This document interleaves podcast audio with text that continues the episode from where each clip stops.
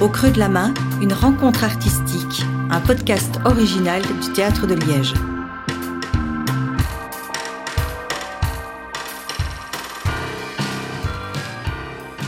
Répétition générale annulée Donc la première chose que euh, je vais te demander, c'est euh, de dire euh, ton nom, ton prénom et ton métier. Alessandro Baricco, j'écris des livres. Nous avons décidé que le 21 juin, jour du solstice d'été, le premier être humain de l'histoire des êtres humains se jettera dans les chutes du Niagara, non pas pour mourir, mais pour vivre, une fois pour toutes, et vivre vraiment. Ce sera une jeune fille de 23 ans, et contre toute attente, elle ne mourra pas dans ce saut, car messieurs Smith et Wesson, au lieu d'inventer d'infaillibles fusils à répétition, lui donneront les moyens de survivre aux cascades, défiant les lois de la nature et de la physique, pour triompher avec l'aide de Dieu et un cul phénoménal. Alors la citation de, de la saison est de Han Kang. Il y a plein de fleurs là-bas, là où c'est clair. Pourquoi tu marches où il fait noir? Qu'est-ce que cela évoque ou inspire chez toi? Mais beaucoup de choses. Je suis heureux de, de travailler ici dans ce théâtre, dans cette année-là, qui a cette quote. Le, le- le nœud, le centre, le cœur de tout, c'est la lumière. À la fin, je crois que c'est comme ça. Dans la vie, dans les phrases, quand tu écris des livres, au théâtre, dans lequel s'il n'y a, s'il n'y a pas la lumière, il n'y a rien. On se réveille chaque matin, et on, est, on essaie de, de rester du côté de la lumière, et pas du côté sombre. C'est l'unique chose que nous faisons tous les jours. tous les jours Ne pas tomber dans le côté obscur. Euh, oui, sinon, juste quelques instants pour connaître quelques vérités de soi-même et puis s'enfuir. Le tonneau jaillit hors de l'eau, comme propulsé à la surface. Il volait. J'entends encore une sorte de cri étouffé dans l'assistance, presque étranglé. Il monta dans les airs jusqu'à ne plus rien peser, puis retomba dans la rivière. Quand j'y pense, je vois quelque chose de très lent, mais ce ne fut évidemment pas le cas. Le temps devient étrange dans ces moments-là, et une forme d'éternité affleure dans chaque détail. Là, tu es en création chez nous euh, depuis euh, plus d'un mois. Quel est ton état d'esprit actuel à deux jours de la première? Mais c'est une situation très particulière parce que maintenant mon travail est, est terminé. C'est un peu comme si tu étais un coach et tu as des athlètes. Euh, Maintenant il y a la compétition et tu ne peux pas descendre en piste avec eux. Et ils vont tous, je veux dire les acteurs, mais aussi les gens qui font la lumière, euh, les techniques, ce qui. C'est pas toi qui descends là. Chaque fois que je fais ce, métier, j'ai cette sorte de de grande sérénité et, finalement je respire très bien 4 ou 5 jours avant la première. Maintenant pour moi ce sont les jours meilleurs. C'est tout magnifique, euh, c'est tout en souplesse pour moi. Et puis en général il y a la première et ça c'est une autre chose parce qu'il y a la satisfaction, la tension, euh, parfois l'échec. Et là c'est toute une autre histoire que qu'ici n'existe pas vraiment. Donc maintenant c'est juste euh, plaisir de, de s'occuper des petits détails comme ça pour faire passer le temps et regarder un peu de loin les acteurs pour voir si tu trouves des traces d'une peur particulière qui peut être euh, nocive, on dit. Euh, donc tu regardes un peu tout le monde, mais, mais un peu de loin, parce, parce qu'ils ont besoin aussi de, de rester un peu avec eux-mêmes. Euh, c'est une sorte de petite saison juste avant la, première que j'adore dans ce métier-là. C'est un peu, tu sais, là, quand, on, quand on écrit des livres, il y a cette partie de l'expérience que c'est la plus belle de peut-être de toutes, que c'est quand tu as terminé le livre, tu as consigné au- à l'éditeur et il n'est pas encore sorti. Il y a un mois, deux mois, trois mois, euh, ça dépend, six mois. hein. et ça, c'est le paradis. Actuellement, nous résidons au Mexique. Pays magnifique En tout cas, un n'est pas recherché pour escroquerie et banqueroute. Un détail.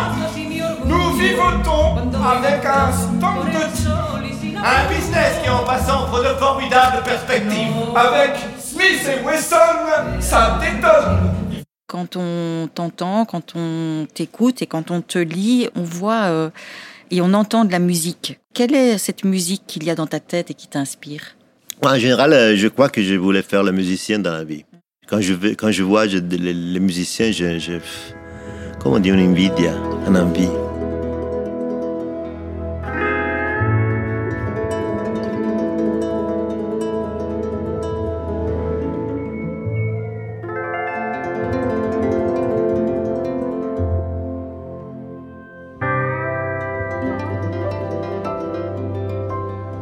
je vis avec une, euh, une musiciste, une pianiste je voudrais faire le change today. Et, mais je n'ai pas du talent. Pas du tout. Je- pour, moi, pour moi, jouer les instruments, c'est très difficile. Je joue le piano. de- euh, J'avais 5 ans que j'ai commencé et encore, encore maintenant, je, je- je- je joue mal. C'est incroyable. Et je crois que j'ai bougeais toute ma passion pour la musique euh, euh, dans ce que je fais. Et, parce que dans mes livres, il y a beaucoup, beaucoup de musique, aussi, aussi comme sujet, mais, mais surtout euh, dans la, dans la matière de l'écriture. Il y a beaucoup de sons. C'est pas nécessaire de faire toute cette musique quand tu écris, mais dans mes livres, il y en a. Mais aussi, par exemple, ici, le, euh, tous les spectacles que j'ai fait, le, travail que j'ai avec les acteurs, pour moi, c'est comme diriger un orchestre. La psychologie des, des- des personnages, euh, j'explique le premier jour, je ne sais pas qu'est-ce que c'est, ça, ça m'intéresse pas trop.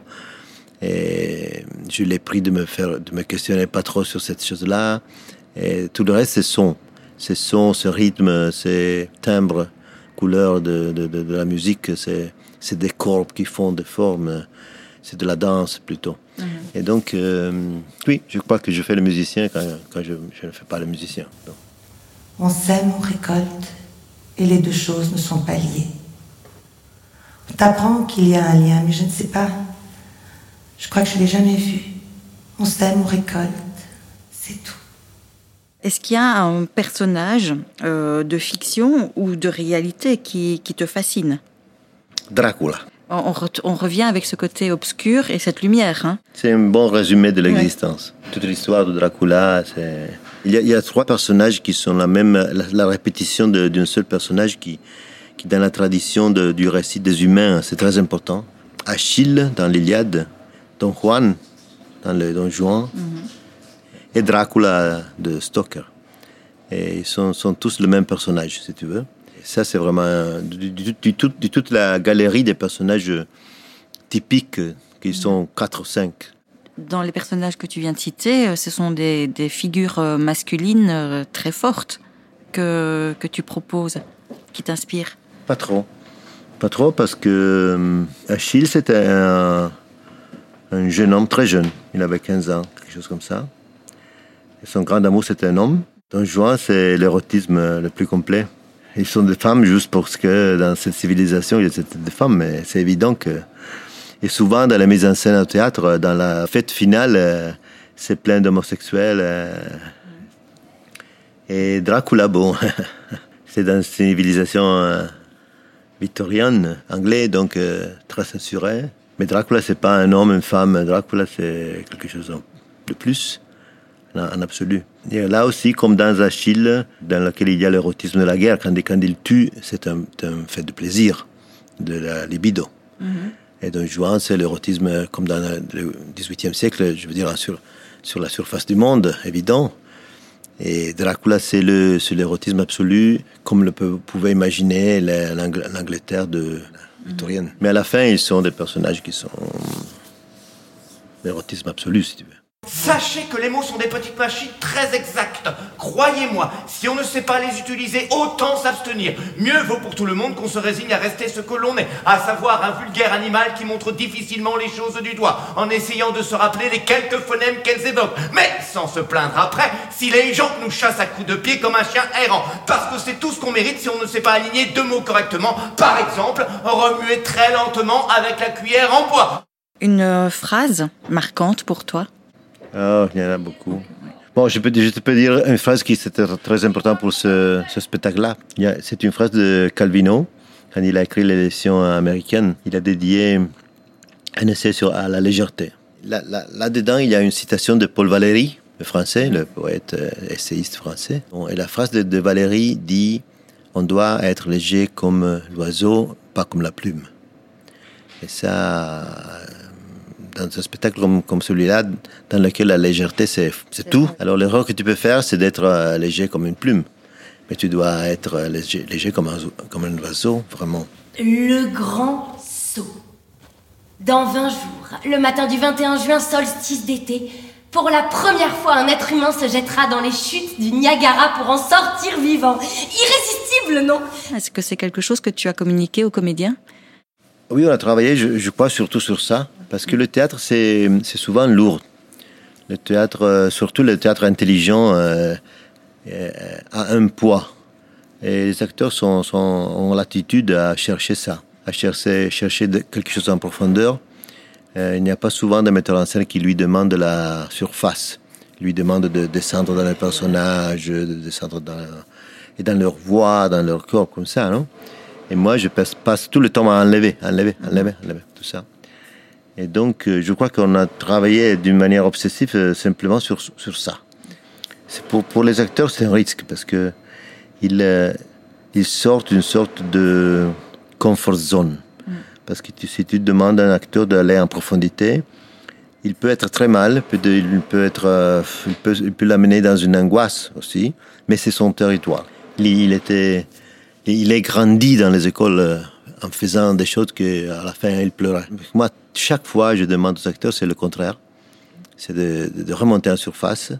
Et là, ils sont euh, sans défense.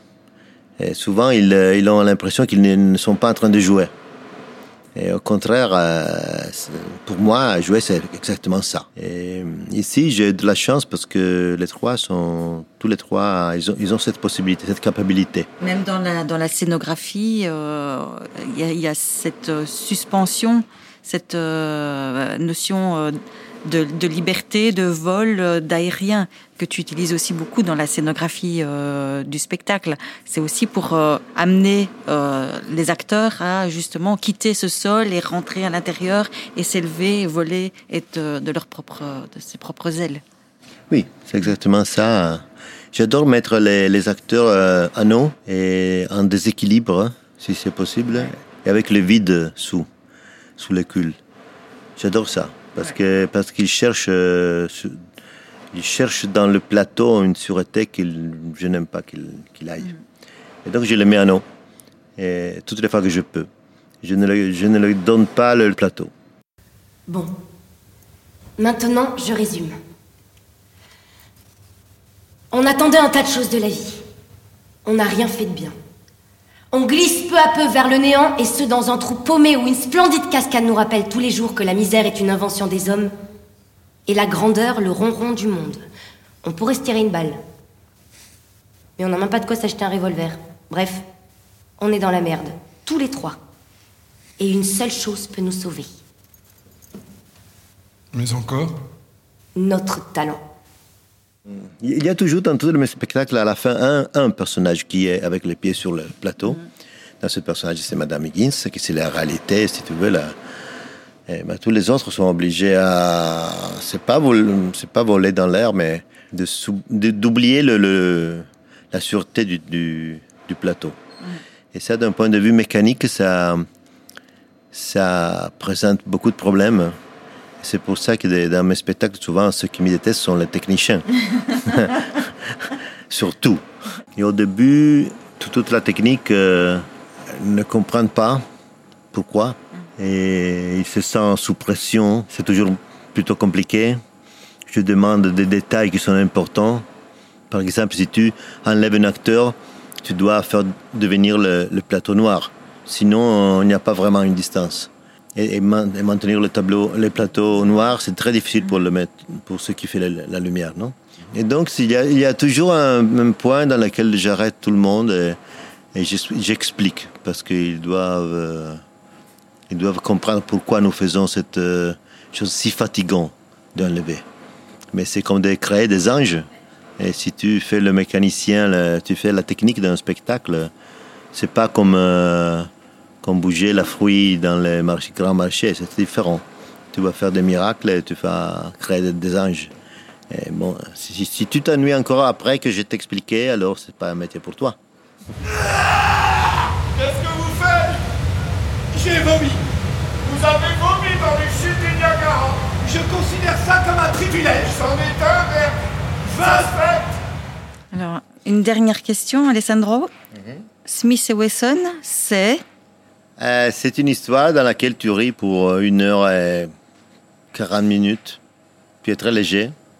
Et puis il y a trois minutes d'horreur. Tu es effrayé. Il y a une minute de convalescence. Et puis tu recommences à rire. C'est comme ça. Grazie. Ma prego. Découvrez le spectacle Smith et Wesson au Théâtre de Liège du 31 décembre au 4 janvier et en tournée à l'automne 2022. Retrouvez nos podcasts sur les plateformes dédiées et sur nos différents réseaux. À très bientôt.